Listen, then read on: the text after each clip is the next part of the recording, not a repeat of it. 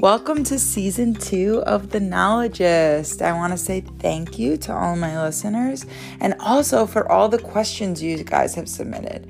I have a lot of work to do and we have a lot of learning to do together. So, coming up on season two, we will have a good friend of mine who is a behavioral therapist on the show answering any questions we might have about human behavior. So, send in your questions. Also, my good friend Linny will be providing specific music for our episode topics, starting with today's episode, which is going to be all about frogs. So, let's get learning.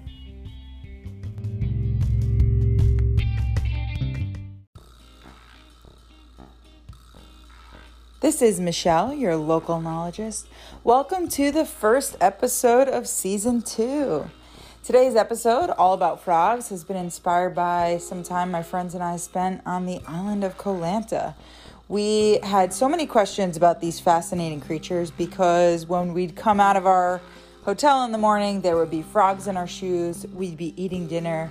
The frog would be sitting next to us catching some flies. And when we were driving the motorbike, especially at night, the frogs would be all over the streets. And one of us even had a frog jump up while we were driving on the motorbike. So, this episode is inspired by all the questions we had about frogs. We just wanted to learn more. So, let's do it.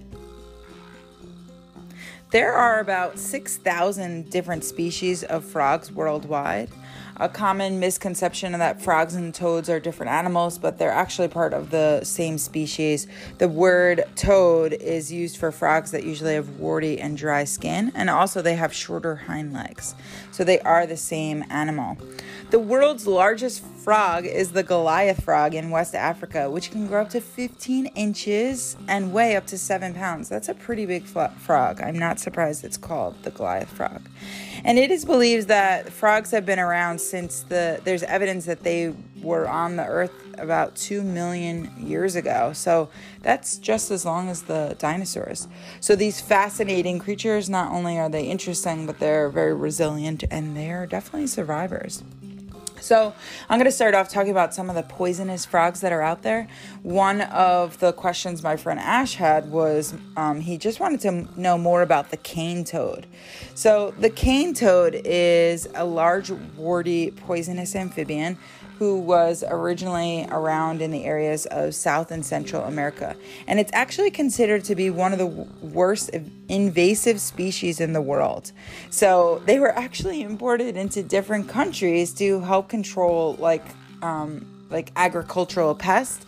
And not only was that not always successful, um, but they wound up reproducing and spreading themselves, these frogs. So they will eat insects. They would eat almost anything they could. So, like small birds or other mammals and reptiles, amphibians. So, they will definitely be invasive to whatever they interact with. So, one of the stories I found was that in 1935, they um, there were 2,400 cane toads that were imported into North Queensland, which is in Australia. And this was to help control their cane beetle problem that like these cane beetles were eating the roots of the sugar cane that they were trying to grow, that farmers were trying to grow. So at the time, there were no natural predators to these uh, cane toads. So not only were they not being k- killed or hunted, they were eating everything they came in contact with, and they reproduced so easily, and so they quickly spread. Um, cane toads could actually lay up to, I think, 8,000 eggs at once, which is quite a large number. I could not even imagine. But these poisonous toads, they have the ability to like kill pets. So if a pet licks them, bites them, they are then injected with this poison that the the frog spews out and um, it the so the poison is called bufotoxin and it contains two different chemicals one is buffogen which affects the heart and the other is bufotein which is a hallucinogen um, this poison comes from like the behind their shoulders and if it goes into your pet's mouth then they are definitely in danger of not surviving. And also, as humans, it could affect us too. So, if you ever do get sprayed by this toad, wash your hands, don't touch your eyes or your mouth. But yeah, so actually they can lay between 8,000 and 3,000 eggs at a time. And then also their eggs and their tadpoles are poisonous. So they're very adaptable and they definitely could cause some damage in whatever area they are in. The second is the second poisonous frog I'm going to talk about is the poison dart frog, and you guys may have heard of this one. This is a tiny little frog, about one, possibly two inches, usually found in South and Central America as well.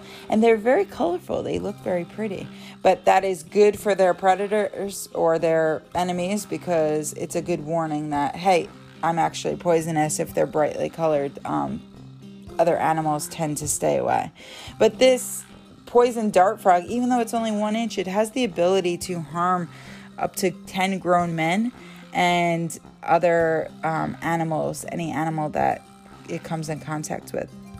So, indigenous people in Colombia specifically have used this poison in this frog to to harm their enemies. They would they would dip the darts in it, and then um, when they were hunting, and then use the darts to kill their what they were hunting.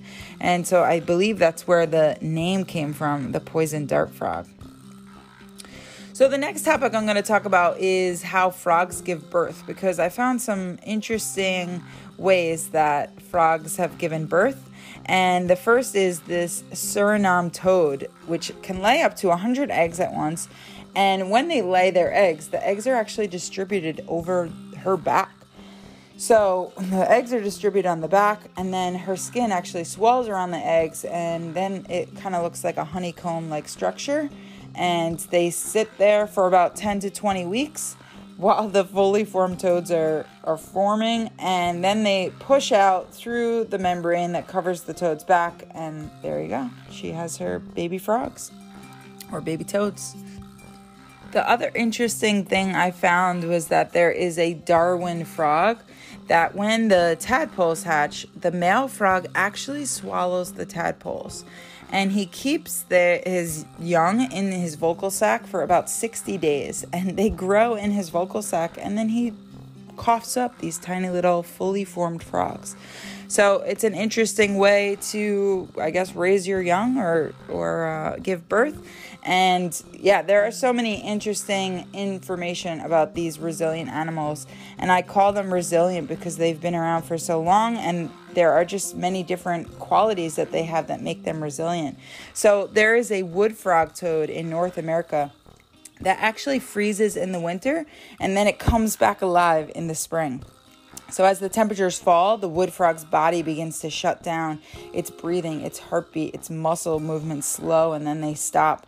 And the water in the frog cells freeze. It's replaced with glucose that helps it stay alive. And then when spring comes, the as the temperature warms and the area around the the woodland frog warms, uh, the frog also warms up, its body functions resume, and then it just hops off like nothing ever happened. So that's pretty crazy. These I would say that a group of birds is called a flock, a group of cattle is called a herd, and these badass frogs, they're called an army. There are so many fascinating, I keep saying that word, but I cannot think of a better word to describe them, fascinating things about these animals. So I hope you learned a lot about frogs, and let's keep learning.